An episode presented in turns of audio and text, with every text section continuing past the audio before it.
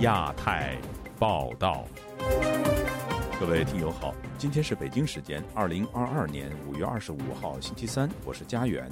这次亚太报道的主要内容包括：四方安全对话落幕，四国未来投资印太地区五百亿美元以应对“一带一路”；美日首脑会谈，央视播出珍珠港被指挑拨离间；美日印澳建立海事倡议共享信息，剑指中国。外泄资料揭示新疆拘留营守卫和枪杀逃跑者，震惊国际社会。拜登军事赴台说法引发热议，后又否认对台战略模糊有变。英国和立陶宛强化安全合作，对抗俄罗斯和中国。接下来就请听这次节目的详细内容。由美国、日本、印度和澳大利亚组成的四方安全对话，二十四号上午召开元首峰会。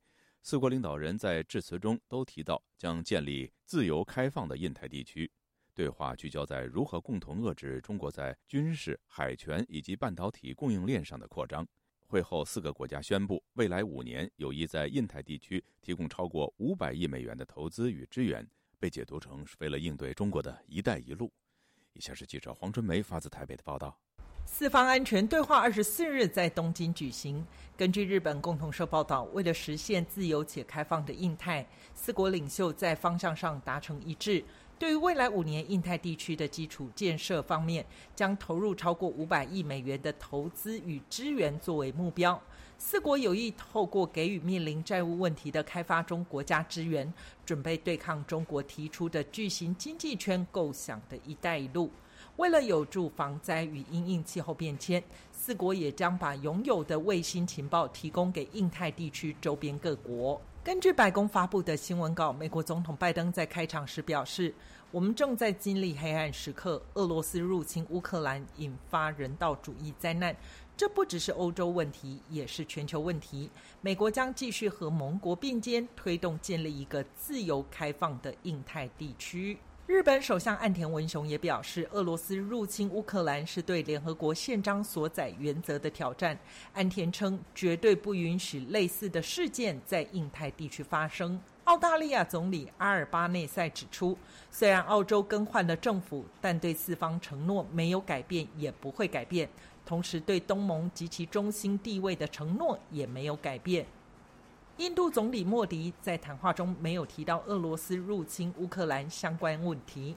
他认为四个国家相互合作，正在鼓励建立一个自由、开放和包容的印太地区。台湾世代智库执行长陈冠廷对本台表示：“四方安全对话国家里，美日澳是最铁的国家，日本直接面临中国挑战的第一线。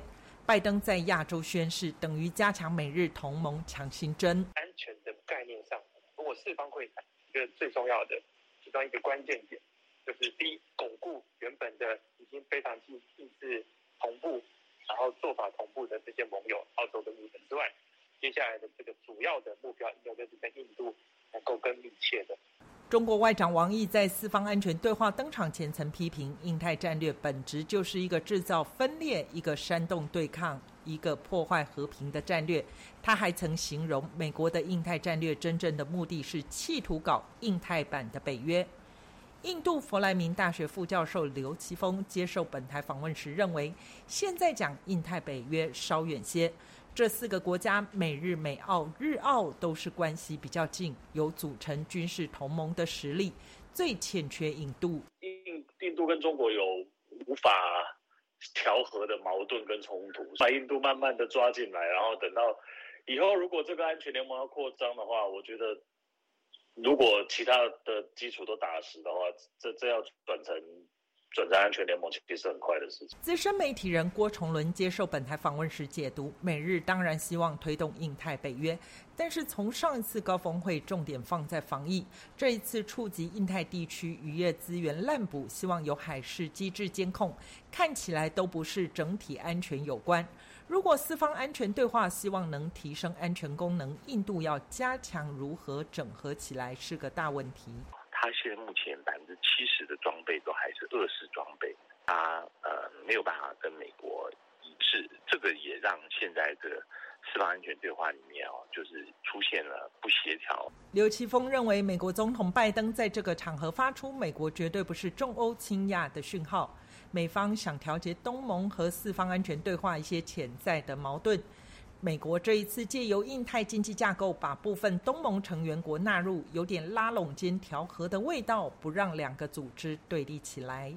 自由亚洲电台记者黄春梅台北报道。美国总统拜登与日本首相岸田文雄二十三号在东京举行高峰会谈。当晚八点，中国央视第六套节目突然播出有关二战时期日军突袭美国的电影《珍珠港》。引发网民的各种解读和嘲讽。有学者认为，官方通过电影含蓄地提醒美国有挑拨离间之嫌。以下是记者乔龙的报道：正在亚洲访问的美国总统拜登二十三日与日本首相岸田文雄举行高峰会晤，双方会后除了谈及印太、乌克兰局势，亦针对中俄联合军演、东海及南海问题展开商讨。拜登在被记者追问时表示，对台湾有承诺，并强调台海和平稳定的重要性。据环球网报道，中国央视节目表显示，二十三日晚八点，央视六套播出著名战争电影《珍珠港》。上述消息引发中国网民各种解读。网民无情留言写道：“六公主明天要不要放日本沉没？”妙语以金月写道：“拜登与岸田文雄举行会谈结束后，一起观看战争电影《珍珠港》。”还有网民留言：“六公主又傲娇了。”美国影片《珍珠港》反映二战期间日本军队向停靠在珍珠港的美国海军舰队发动袭击，引发美国对日宣战的历史。中国军事评论人士高先生周二接受本台采访时说：“央视此举提醒美国政府应与日本保持距离，有离间美日关系之嫌。”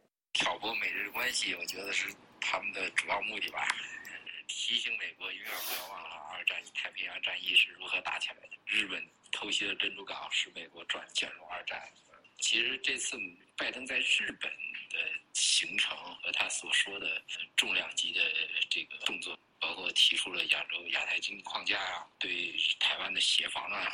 中国外交部新闻发言人汪文斌二十三日下午在例行发布会上发出警告，不要站在十四亿中国人民的对立面。高先生说，央视播出影片《珍珠港》，一是提醒珍珠港事件还会重演，然后另一个就是提醒美国啊，千万不要忘了，日本曾经是你的敌人。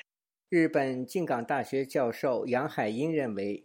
中国官媒在美国总统拜登到访日本之际播出珍珠港，明显是挑拨离间。他对本台说：“就是说，和美国站在一起反对法西斯的是我们。法西斯日本曾经给你带来珍珠港的灾难，希望美国人不要忘记历史，日本呢更不要忘记历史，不要让你们两个勾结在一起，就像普京要这打这个纳粹乌克兰一样。”当然，他没有胆量抗美援朝啊。杨海英认为，央视仅仅播放珍珠港影片，没有反美举动，可见中国还是想和美国改善关系，以及避免与日本的关系进一步恶化，留一条后路。所以呢，这个在台湾问题上，他也是呃讲的比较低调，不会说骂美国。我觉得他还是有一定的这个分寸吧。本周二，拜登于东京出席四边安全对话会议期间，美国、日本、印度及澳大利亚四国领袖举行会谈。拜登还宣布启动印太经济架构。拜登的发言围绕在乌克兰战争上，反复强调俄罗斯入侵造成的人道惨剧是历史的黑暗时刻，不只是欧洲面临的问题，而是世界共同的问题。自由亚洲电台记者乔龙报道。美国、日本、印度和澳大利亚领导人共同召开的四方安全对话落幕，推出一项剑指中国的海事倡议，并扩大了海域信息的共享系统。这些新举措对中国会有什么样的影响？中国在海上又做了些什么，引起这些国家要共同联盟捍卫海洋权益呢？以下是本台记者唐佳杰的报道。It's wonderful to be together with friends and. 五月二十四日，美国总统拜登与日本、印度、澳洲领导人在东京召开第二次的四方安全对话 （Quad） 实体领袖峰会。互称朋友的四位领导人发表共同声明，誓言要维护基于规则的国际秩序，使各国免受任何形式的军事、经济和政治胁迫。虽然没有点名中国，但这次四方安全对话推出一项剑指北京的海事安全倡议，名称是“印太海洋领域应试伙伴关系”。四个国家将一起打造一个共同追踪岸船的系统，打击非法捕捞，并且共享数据。岸船指的是船舶关闭自动识别系统 AIS，以免被检测到进行非法的海上活动。白宫在声明中介绍，这个海事倡议将改变太平洋岛屿、东南亚和印度洋地区合作伙伴全面监测其海岸水域的能力，进而维护自由和开放的印度太平洋地区。美日澳印四国将投资这项计划五年，协助印太各国提升海域意识的能力。这项创意将整合印太平洋的三个地区：太平洋岛屿、东南亚及印度洋，与合作伙伴建立一个及时、快速、准确又广泛的海域动态图。这个倡议还将促进现有的信息共享，包含了位于印度的印度洋信息整合中心、位于新加坡的信息整合中心，还有另外两个分别位于所罗门群岛以及努瓦阿图的信息中心。值得注意的是，所罗门群岛刚与中国签署一项备受争议的秘密安全协议。泄露的草案显示，这将允许中国船舰停靠在这些岛屿，并派遣中国安全部队协助维护社会秩序。此外，北京也正在寻求与瓦努阿图达成一项基础建设的协议。雪梨大学的外交研究员科尔本分析，如果跨将来想建立更大的防御议程。那么，这项海事倡议的监控以及信息分享系统常规化是有价值的。巧合的是，四国峰会一落幕，中国外交部二十四日即宣布，中国外长王毅将于五月二十六日出访包含所罗门群岛、瓦努阿图在内的八个太平洋岛国，还将主持第二次的中国太平洋岛国外长会。中国外交部发言人汪文斌在记者会也把这些国家称为好朋友。中方高度重视发展同太平洋岛国和东帝汶的友好关系。中国和有关国家同处亚太地区，同为发展中国家，是相互尊重、平等互利、共同发展的好朋友、好伙伴。美国智库哈德逊研究所的中国战略专家白邦瑞告诉本台，拜登这趟亚洲行展现的印太布局，显然让中国警觉。美国加入的一些联盟本来就是中国无法加入的，比如像北约，但是看起来印太战略的联盟。让中国更加紧张。事实上，中国在南海扩建岛礁，近年来一直引起周边国家的警觉与不满。中国的暗船操作也已造成多起外交事件，比如二零二一年的九月，一艘载有来自青岛海威生物科技九万九千吨有机肥料的中国船只“海马精神号”开往斯里兰卡，但因为斯里兰卡查出肥料中有受污染物，拒绝收货。随后，这艘船被发现开往马六甲海峡，关闭了船只的自动识别系统 AIS。在更改船名后，又驶向了斯里兰卡，向该国施压，要求收货。中国船只越界在台湾海域盗采海沙的情况也引起诟病。台湾海巡署统计，二零一七年至二零二一年五年之间，海巡署公务船光是在澎湖海域驱离的中国籍盗沙船就超过了四千艘次。自由亚洲电台记者唐佳杰，华盛顿报道。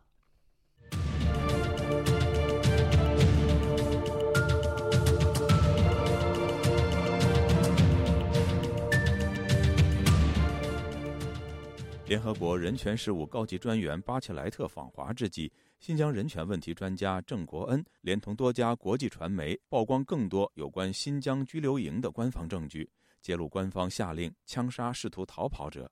英国外相同一天发表声明，批评中国侵犯人权。德国外长更直接以惊人报告和新证据向中国外长王毅要求展开调查。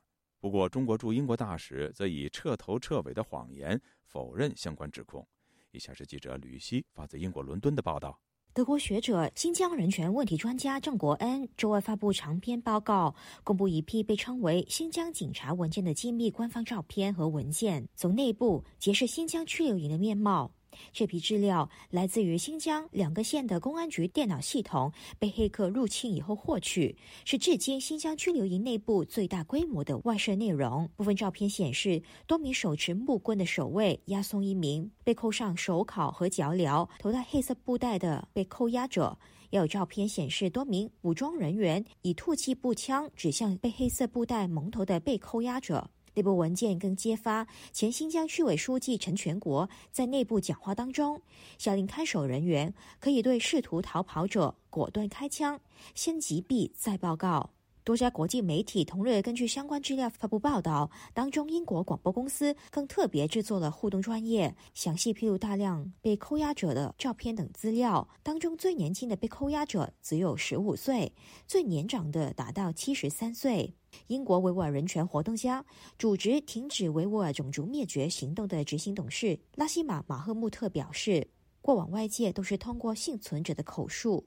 了解新疆拘留营的内部情况，而过去相关的影像资料都只有航拍或者卫星照片，而最新流出的资料就是活生生的内部证据，狠狠打脸中国政府。每张照片的背后都有他这些人自己的故事，他们的创伤和他们的生命被摧毁的情况。而且呢，最年轻的被拘留的只是十五岁的女孩，就是说最。极端的一种不人道的行为。巴西莱特的这个访问，中国已经准备了一些非常美丽的镜头，呃，让他看到呃这些维吾尔人呃生活在多么欢乐的这样呃制度下，但。就是今天的这个报道呢，就是像对中国政府一，就像一巴掌扇过去。世界维吾尔大会发言人迪里夏提向本台表示，最新曝光的证据证明，中国政府把维吾尔人视为国家敌人，广泛使用恐怖主义指控，任意的逮捕、判决、枪决，系统性的推行了种族灭绝，导致维吾尔人呢每日都生活在这个失去自由的。危险之中，我们再次呼吁呢，联合国召开特别会议，讨论维吾尔危机。如果联合国人权理事会不采取措施，那么该机构就没有存在的任何意义。除了海外维吾尔人，最新披露的证据也引起各国政府的关注。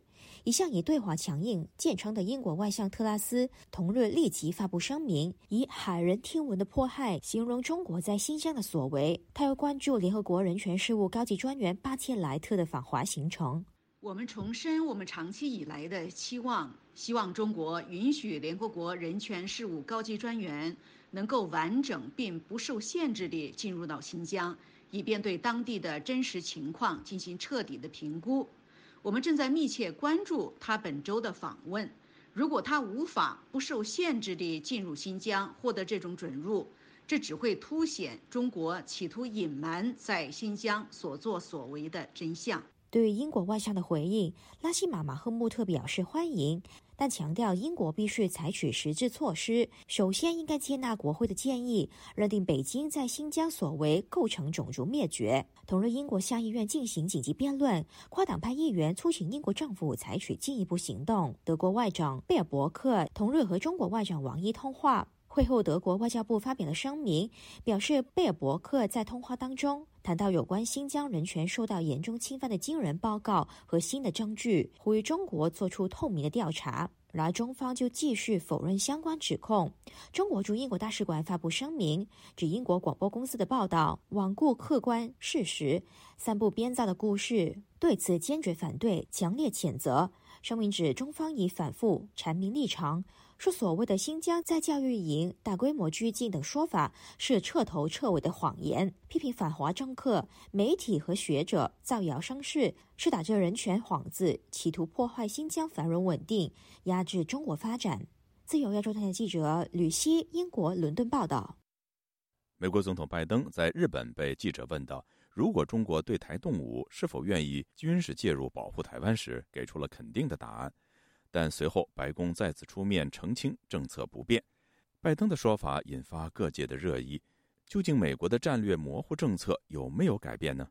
以下是记者夏小华发自台北的报道。这已经不是第一次拜登回答愿意武力保护台湾。白宫随即说明一个中国和对台政策不变。去年十月，拜登在 CNN 节目被大学生问到 “Can you vow to protect Taiwan？” 会否誓言保卫台湾时，他以两个 “yes” 肯定的回答：“Yes and yes。”会的，会的。当时主持人古博追问：“So you're saying that that the United States would come to Taiwan's defense if China attacked? Yes, we have a commitment to do that.” 所以你的意思是，一旦中国发动攻击，美国会来防卫台湾吗？拜登肯定的答复：是的，我们对此有承诺。而这一次，二十三号与日本首相岸田文雄联合记者会被问到：“Are you willing to get involved militarily to defend Taiwan if it comes to that?” Yes, you are. That's the commitment we made. 如果中国武力犯台，美国会否武力保卫台湾的时候，拜登也回答会的，这就是我们做过的承诺。而白宫和国防部长随即声明政策不变。二十四号有记者问拜登对台湾的战略模糊政策已经结束了吗？拜登说不。记者要求拜登多做解释，拜登仍说不。另一名记者追问，如果台湾受到攻击，美方是否会派兵？拜登则说，政策一点都没有改变。我在发表声明的时候就已经说过了。对此，台湾国防部智库国防安全研究院所长沈明世接受自由亚洲电台采访解读：那其实 no 不一定是说他的问题不对，而是他其实是不愿意接受采访，所以说 no。那也因为这样子，就有一点好像触犯了这个中国的面子啊，就是觉得说，呃，你在跨的这个场合，你很明显的是针对我，然后你在回答记者问题的时候，又讲讲的那么。明确，虽然是回归了台湾关系法。沈明是指出，北京宣称的一中原则是这个世界上只有一个中国，中华人民共和国是唯一合法代表中国，台湾是中国的一部分。但是美国对台湾是中国的一部分始终不承认，只说是认知。在签中美建交公报的时候，美方就只有说认知，中国说台湾是中国的一部分。至于中国如果入侵台湾，美国到底愿不愿意出兵保卫台湾，则要回归台湾关系法。台湾关系法本身，它其实没有明确的说美国要派兵。但是如果中国片面改变台海现状，那美国当然要协助台湾。他其实讲的没错，就是政策没变。至于战略模糊或是清晰，沈明是认为应该分为不同的层次。他不能讲说他会出兵，但是他可以说他协助台湾，像精英部队来协助台湾的训练啊，或提供台湾武器啊，这也是协助台湾，而且这已经在做了，所以这个没有什么模糊不模糊的问题。但是战术上或具体上，美国会怎么做，他当然要保持。台湾民主实验室军事和治安顾问廖燕芬接受自由亚洲电台采访也说，台湾关系法的两大重点是美国有保持介入的能力，以及提供台湾能够防卫自己的武器。廖燕芬说，台湾关系法下面提到武力介入的部分是说，呃，美国有可能会动武嘛？而且台湾关系法里面唯一唯一定定的就是美国必须要保持它有动武的实力嘛？就是假设在危机发生的时候，总统决定要介入的话，那至少美国政府。在这之前需要先做好准备，意思就是说他们要随时保持有能力能够介入。那要不要介入的话，其实还是在危机的当时由美国总统决定。所以其实拜登说我们有这个承诺啊，但是他们的承诺就是我保持我有介入的那个能力嘛，不会到最后就是我要介入还我我还没有能力可以介入。拜登不止一次出现无力保卫台湾的肯定发言，白宫事后总是声明政策不变。廖燕芬认为没有冲突，没有冲突啊，但是你可以视为就是说拜登他个人的意志可。可能是会比较冲一点，可能会比较倾向想要清晰。实际上，他就他目前所讲的东西来说，他并没有要去嗯改变这个政策的意思。七零年代推动美中建交的前美国国务卿基辛格表示，华府和北京应该试图避免将台湾置于美中紧张关系的中心。廖燕芬分析，基辛格是非常笃信国际实力的实务战略派。那实务战略派的重点就是谁拳头大谁就赢了。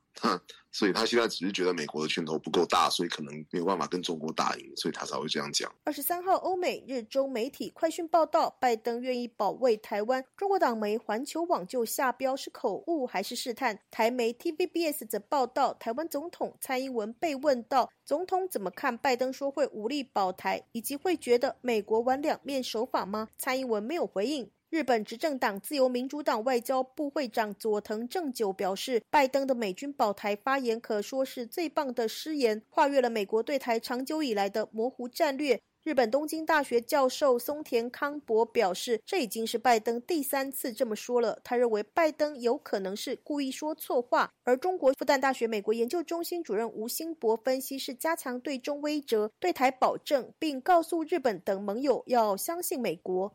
自由亚洲电台记者夏子华台北报道。立陶宛外交部长二十三号在伦敦与英国外交大臣会面，两人签署立英共同声明。加强国防和安全以及经济领域等合作，增强对俄罗斯和中国的抵抗能力。双方指中国构成系统性挑战，呼吁中国遵守其国际义务。请听记者蔡玲发自巴黎的报道。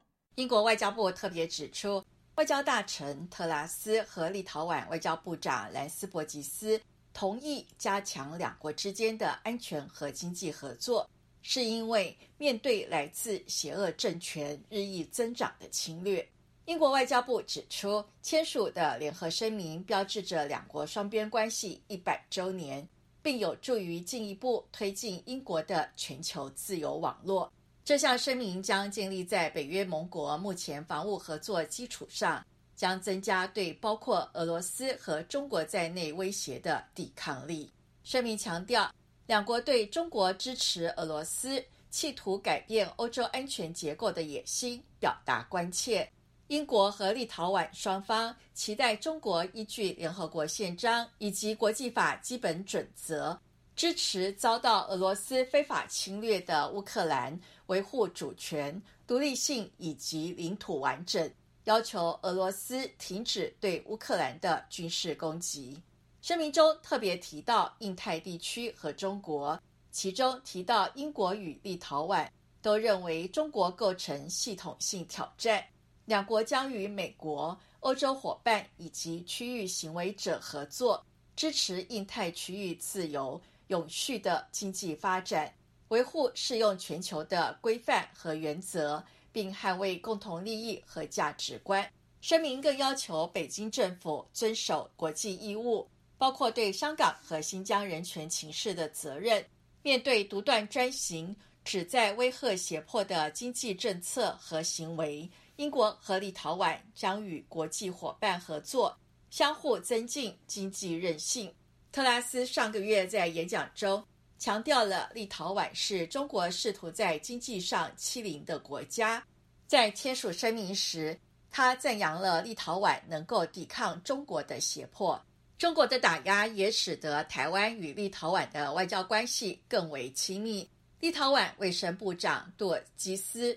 二十三号就在世界卫生大会发言，呼吁邀请台湾以观察员身份与会参与世界卫生组织。这是立陶宛卫生部长第一次在世卫大会的公开发言，直接明确的支持台湾。他说：“We call on you to invite Taiwan to participate.” 我们呼吁您邀请台湾以观察员身份参加 WHA，以及让台湾进一步有意义参与。而立陶宛将在台湾开设经贸办事处的确切时程也已经正式出炉。立陶宛经济及创新部长莫亚奈特十九号回应国会议员询问时表示，要开设经贸办事处必须经过台湾官方核准。而正式文件在不久之前已经收到。亚莫奈特说，要与台湾之间保持密切联系，而且办事处地点已经选好了。不过，官方代表要到秋天以后才能赴任。台湾外交部副发言人崔静玲就已说过，外交部除了再次表达诚挚欢迎之意，也将就立陶宛设处的事情继续提供各项必要协助。此外，因立陶宛经创部次长聂留西恩聂邀请，台湾经济部政务次长陈振奇。将于二十五号率领产官研界到立陶宛进行三天的访问，并将举行第一届台立次长级经济对话，期盼与立陶宛建立具韧性的民主供应链。自由亚洲电台记者蔡玲巴黎报道。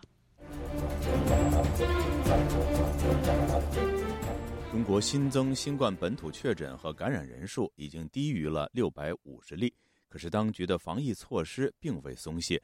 上海的一位居民说，他们本周二获准每家一人外出购物四小时。在大型超市门前的人龙长达数百米。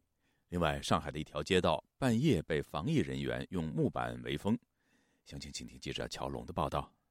中国官方公布，国内新冠疫情感染人数正在减少。中国卫健委网站周二消息，过去一天新增六百三十九例新冠病毒本土个案，包括一百四十一例确诊以及四百九十八例无症状感染，新增一例本土死亡病例，来自上海。而在本土确诊病例中，上海五十八例，北京四十一例，四川十九例。本土无症状感染个案中，上海四百二十二例，四川二十四例，北京七例。但中国疫情的真实情况，外界无从得知。上海居民方女士当天告诉自由亚洲电台，她所居住在的小区每户只有一个人获准外出购物四个小时，在超市门口排队的人龙长达数百米。我在排队出门嘛，凭通行证呀，每家每户轮到你们就可以出去四个小时。购物排队的人多得了不得了，要几百米长。另外一边还厉害，我长的真的马路上一个直角的一个大的大型的超市要拐弯角有很多人。他规定的就几家大的超市，小的店铁栅栏还是封着。上海居民说，上海大部分店铺仍然被封，开业的仅仅是政府指定的大型超市。据上海商务消息称，上海购物中心等六月一日后全面恢复线下营业。不过，当局规定客户总流量不能超过最大承载量的百分之七十五。商贸企业应设置场所码或健康核验一体机数字哨兵。顾客进场需持有四十八小时内核酸阴性证明和健康码绿码，测量体温等。就在官方宣布上述措施的前一天，上海黄浦区老西门街道龙门村居民区内多条弄堂被防疫人员用木板围钉，留下一扇门。在一段视频中，多名防护人员正在黑暗中钉木板，锤子的敲打和锯木头的声音打破了夜晚的宁静。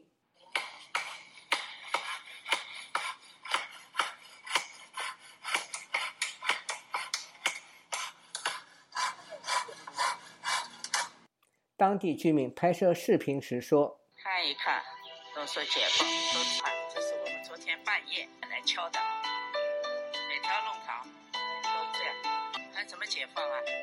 昨天晚上来定的，白天定肯定不让他定。”上海居民李先生告诉本台：“上海大部分地区仍处于封控中，居民不得随意外出。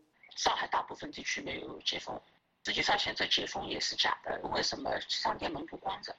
只有极少部分的地方，比较偏远的地方，它可能解封。但是解封，老百姓上出去买东西什么也都很方很不方便，而且还要受到一个就是四十八小时核酸的那个限制。现在是没有四十八小时核酸，的成本。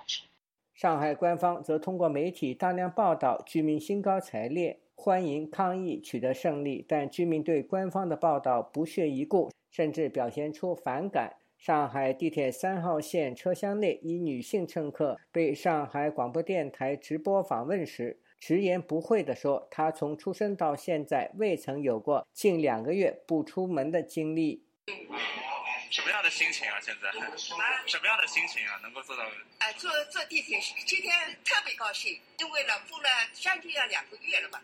呃，自从嗯我出生到现在，还没有受过这样的日子，被关在家里不能出去啊，真是天大的笑话。记者立即把麦克风移向一侧，此时摄影师的镜头随即转向空空荡荡的车厢，相关视频在网络热传，引发热议。本周日开始，上海有关部门恢复。四条轨道交通和两百七十三条地面公交线路运行，运行时段为早上七时到晚上八时，但停站间隔为二十分钟。居民上车需要扫码，并出示四十八小时内核酸阴性证明和体温正常。以上是自由亚洲电台记者乔龙报道。距离香港回归还有一个多月的时间。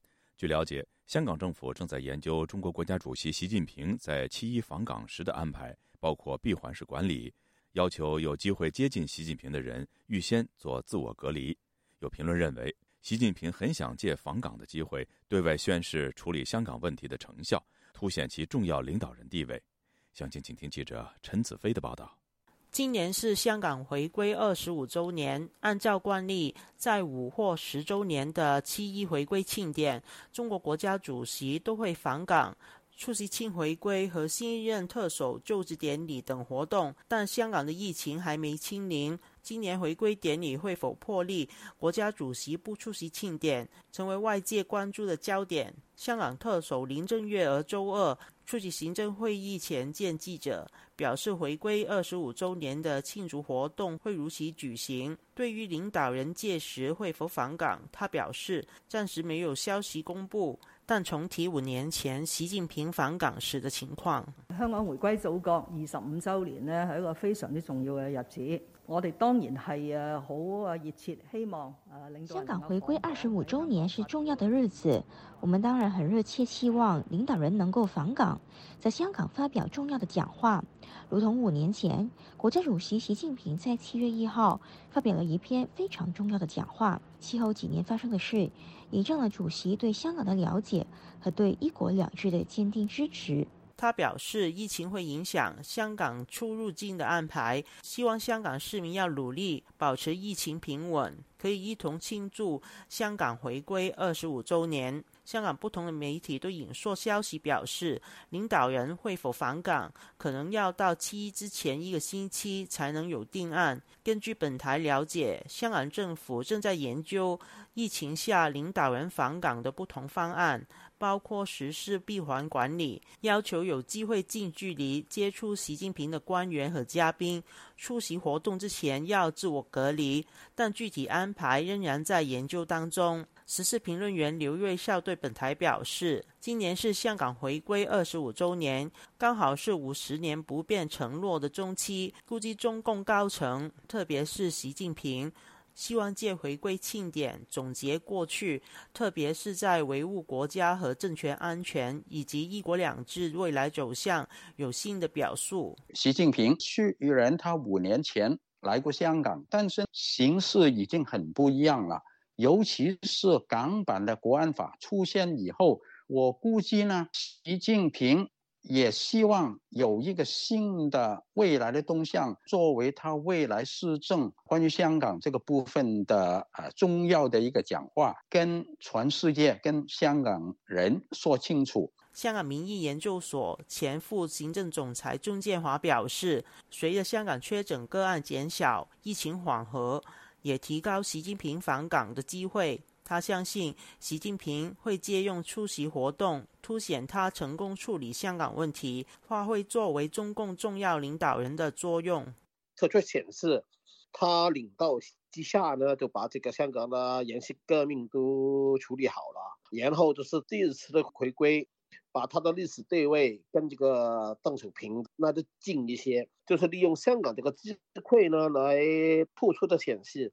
他作为一个重要的中国领导人的一个一个作用，也为他在二十大尋尋求在做下去提供更更大的一个动力。钟建华和刘瑞孝都表示，如果习近平访港，安保工作一定是会与中国的一套接轨，采取闭环管理也不奇怪。劉銳紹表示，香港不少官员为了靠拢中国官场文化，也会主动把中国的一套管理方法搬到香港。相信未来在香港各种的活动都会根据中国的方案进行。自由亞洲电台记者陈子飞台北报道。上海市政府上个星期宣布，全市十六个区已经全部实现所谓社会面清零，并将在未来一个月内开始有条件解封。本台星期二报道说，上海多地仍然处于半封控状态，市民外出受到严格的限制，大部分商铺仍然停业。近几天，虹桥火车站等交通枢纽还出现了一股离沪大军，他们每个人想必都会有一段心酸的经历。以下是记者加奧的报道。一周前，上海市副市长宗明在记者会上介绍了解封前三个阶段的疫情防控工作，提出了对商店恢复营业。恢复公共交通等具体事项的安排。截至本周二，上海已经进入了解封过程中的第二阶段。在月底前，上海计划不断缩小封控区和管控区的范围，并加快疫情防控朝常态化管理转变。不过，本台周二早间报道，某上海市民居住的小区目前每户只能有一人轮流外出购物四个小时，而排队的人流长达数百米。另一位当地市民透露，上海大部分地区仍处于封控状态，居民不能随意外出。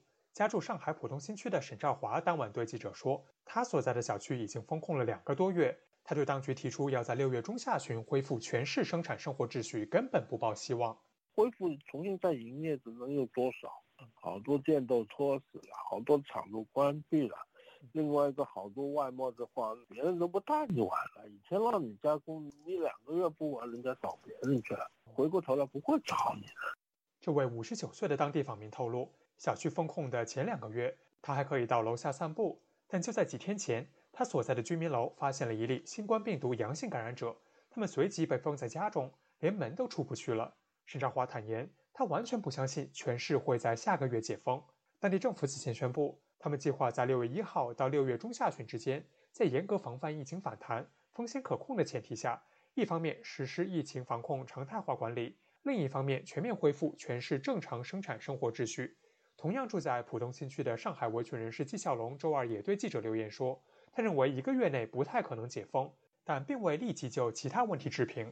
在上海有不少亲友的中国红十字基金会大病救助专案前高管任瑞红担心，由于当地疫情仍然扑朔迷离，解封不当可能会造成疫情反复甚至外溢。按照上海这次防疫的失败的情况来看，我不认为我们能够从他们公布的数据中看到一个真实的情况。解封可能会到疫情的再次反弹，然后可能会外溢到其他的各省。就在当地政府上周介绍了全面解封前的阶段性工作后，上海虹桥火车站和浦东国际机场立即出现了离沪人潮。据悉，仅在上海铁路列车逐步恢复运行的前两天，虹桥火车站预计发送的旅客就达到了约1.3万人次。对于不少急迫希望离开上海的人来说，老家似乎从未有那么远。网传上周二在虹桥火车站候车厅拍摄的一段视频显示，一位老妇人在接受采访时说，她和丈夫此前到上海来看病，出院后恰好碰到疫情爆发，被困在当地足足两个月。由于他们住不起酒店，只好露宿街头。谈到这段经历时，她哽咽地说：“不讲了，能够回家就可以了。”杭州都市快报近期在短视频平台抖音上发布视频说，一名上海男子本月七号徒步十小时五十六公里。才到达虹桥火车站，有网友留言说：“我感觉这个人这辈子都不会想再去上海了。”本台此前报道，上海严苛的封控措施造成了大量次生灾害，包括生活物资严重匮乏、基础病患者无法及时就诊、强行将儿童感染者与家长分开等等。现居美国的任瑞红感叹：“上海封城乱象，想必颠覆了很多人对于这座城市乃至整个国家的看法。”啊，我觉得上海的这一次的封城对于普通百姓来说，其实心理上的冲击还是很大的。他们没有想到，来上海这么一个国际化的大都市，会在一个疫情的冲击下造成如此大的混乱，甚至是人道灾难。大部分的上海的本地人啊，还有一些外来的打工人员，他们其实是很失望，甚至可能是愤怒吧。微信公众号赵路明近期针对上千人进行的一项民调显示，自上个月以来。也有超过四成的上海居民出现了抑郁情绪。据亚洲电台记者骄傲华盛顿报道，大白或是白卫兵已经成为中国动态清零高压防疫政策中一个负面形象深重的群体。网络上流传着很多的视频，显示一些大白们盛气凌人，对老百姓暴力相向，招致人们的痛恨。但其实大白们也有不为人知的辛酸。分析指出，中国缺乏独立法治的制约。让路西法效应的影响力放大，身为工具人的大白们其实也是受害者。以下是记者郑重生的报道：半夜三点就得起床准备帮人做核酸，陈医生一天要面对上千张，不见得都心甘情愿向他张开的嘴，而他自己也是被迫当大白的，正式名称叫做核酸检测员。我们原本都是正规私人诊所的医生，前一阵子封控后。非必要场所禁止营业，上面就要求协助防疫。我们不是自愿从事这项工作的，也没有任何额外报酬。陈医师是透过书面接受本台的采访，刚刚是我的同事代读他的说明，而出于人身安全考量，他也不愿意据全名受访。医护大白成了强迫劳动的受害群体，非医检或感染科的陈医生，甚至没接受过检测训练就匆忙上阵。他和他的同事根本无法说不。管理者说，现在核酸检测是一项政治任务，如果不去，未来相关部门会不断找我们诊所麻烦，让我们难经营。他感叹自己就是个工具人，大白防护服一穿就是五个小时。连上厕所都难。唯一的好处是，像上个月封城的时候，物资很难买到，而他在任务结束后可以领得到早餐和午餐，带回去给家人吃。陈医生说：“这是在看不到解封尽头的黑暗中，他能正面思考的方向。”没有做核酸的，抓紧下楼做核酸。陈医生所处的河北邯郸市是个超过九百万人口的大城市，号称“京津冀”的南天门。最近一次的疫情高峰是四月六号，验出了七十八例的无症状感染者后，邯郸从四月八号起就进入了主城区的风控管理，直到五月十六号才初步解除主城区内的交通管制。但陈医生说，到现在为止仍然是管控状态，得有出行证才能出门。不管是风控区还是管控区，身为大白的陈医生也数不清全市已经做了几轮全员核酸。在他看来，把做核酸成为城市运动，这是政治。没有做核酸的，抓紧下楼做核酸。这完全不像防疫，做核酸就是一种大规模群聚，小区又大多只留一个门，大量路被封死，这肯定是不科学的。防疫最重要的是减少聚集，但很多零感染的小区仍然封控。在我看，这更多的是政治站队，把邯郸当成保护北京市的防线。在中国，防疫已经不只是医疗专业的。陈医生说：“中国的根本大法是领导的看法，专业并不重要，甚至还有专业人士愿意依附权势者。”他就感叹：“新冠病毒并不可怕，但可怕的是人心。在越来越像做大监狱的中国，人们的共情疲劳也变得更严重，甚至还成为加害者。”陈医生形容，现在就是一种人人自危，在近乎恐惧的压力下，疫情所带来的很多创伤是很多人都不敢说的。还有另外一种大白，则是负责上门消杀的社区工作人员，或是名为志愿者的工作人员。他们这么做的原因很简单，也很无奈，就是要活着。要交房租，要花房贷，压力肯定很大呀。也没想那么多嘛，就心里感受也没什么分享的。嗯，就唯一的呢，就是。接触的人太多嘛，总归就是感觉有点还是有点害怕嘛，有点风险的呀。一名在上海当过三天消杀大白的王姓工作人员告诉记者，他也是因为出于人身安全考量，不愿意拒全民受访。本台刚刚在声音上也做了处理。他告诉记者，自己当消杀大白的工作不过三天，就因为居住的小区也出现阳性病例，他自己也被封控管理了。而当消杀大白能出门赚点钱。日子还比较好打发，在家里面都是属于这种，要么憋的发疯啊，要么就太无聊了，没事干呀，天天就吃睡呀。他强调自己那三天工作很守规矩，也抱怨网上把大白描述成简单粗暴的机器人，但不是每个人都胡乱来的。他只是想要打份工，能够活着。但简单粗暴的机器人也还是有的，他们就这样吼着：“走走走走。”不管是暴力踹屋要抓民众到方舱隔离，或是像小偷一样试图爬窗闯入民宅，这种大白们所暴露出来的人性之恶，在台湾大学心理系名誉教授黄光国看来，这映照了一九七零年代争议颇高的斯坦福监狱研究，由美国心理学大师金巴多主导撰写的《路西法效应》，强调的是情境效益与团体动力可以让好人变坏人。你要是不听我的话，我就揍你，或者是甚至用语言侮辱啊！哈，他们把这个概念叫做去个人化，去个人化。哈，当然这个是有它一定的道理，就是说我们如果你没有办法辨识我是谁的话，我的行为事实上就会不一样。要怎么改变路西法效应，避免好人变坏人呢？金巴多在《路西法效应》一书中说，如果要改变一个人，就得改变整个情境。如果要改变情境，就得找出权力来源。对于权力运用该有的规范，中国官员不是不明白。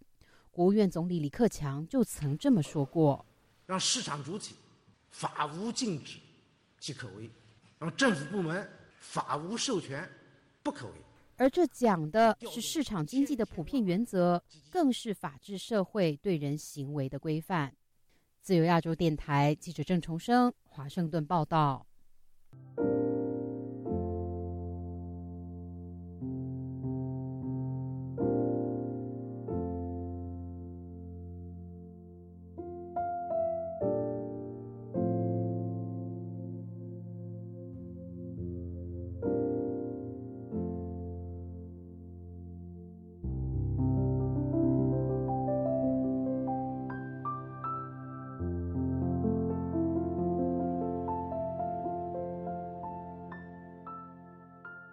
面对新冠疫情肆虐，加上经济下行的压力，许多中小企业苦不堪言，员工也连带着受到影响。一名上海的员工透露，许多中小企业试图利用各种理由裁员，不愿意发放赔偿金，他就是受害者之一。以下是记者陈品杰的报道：在经济下行压力和新冠疫情的影响下，企业员工首当其冲。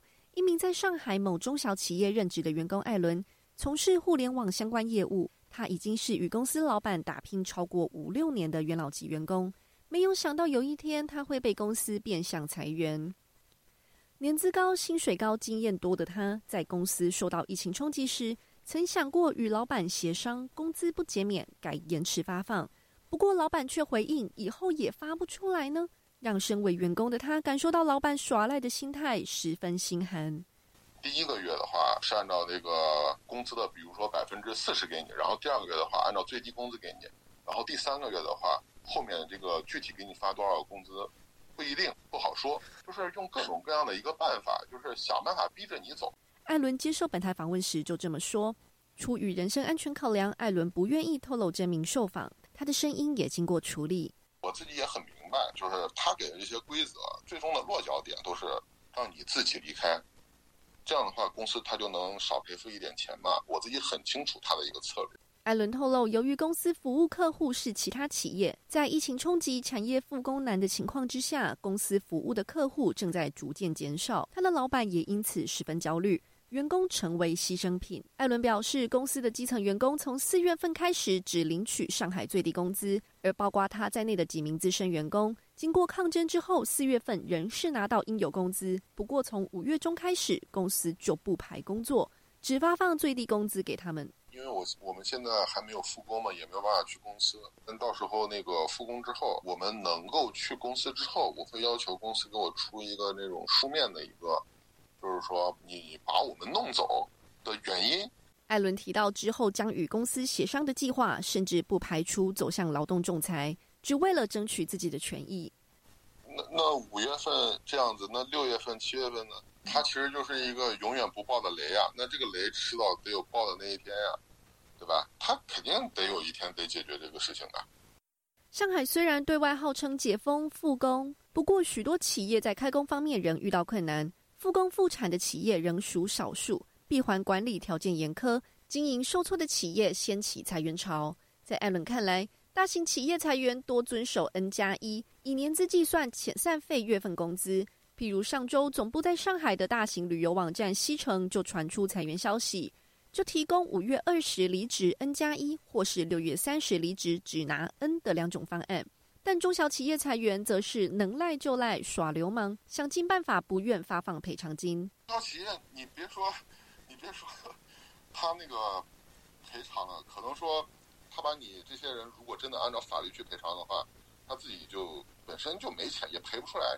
很多老板就耍赖嘛，对吧？然后就就想着对这些员工各种的去做这种 PUA 之类的这种事情，然后想办法把这些赔偿的钱都赖掉。中小企业的裁员其实是才对这个员工或者说是中国的经济损伤最大的。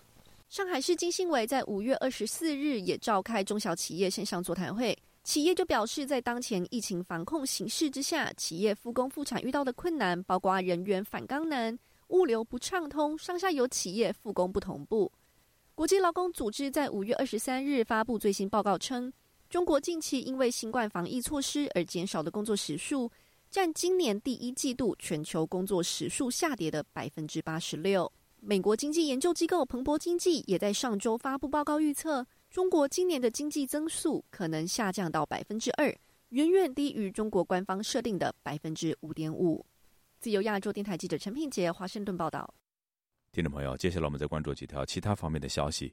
中国空军以及俄罗斯军方总共四架战略轰炸机，二十四号共同编队绕行日本周边。由于美日印澳领导人正在东京举行四方安全对话峰会，中俄军机的联合绕飞被认为是具有牵制对话的意图。美方高级官员则表示，中俄的联合轰炸机飞行显示了两国结盟的深度。另据日本放送协会 NHK 报道，日本防卫省表示，日本的航空自卫队战机紧急升空应应警戒监视，中俄军机并未入侵日本领空。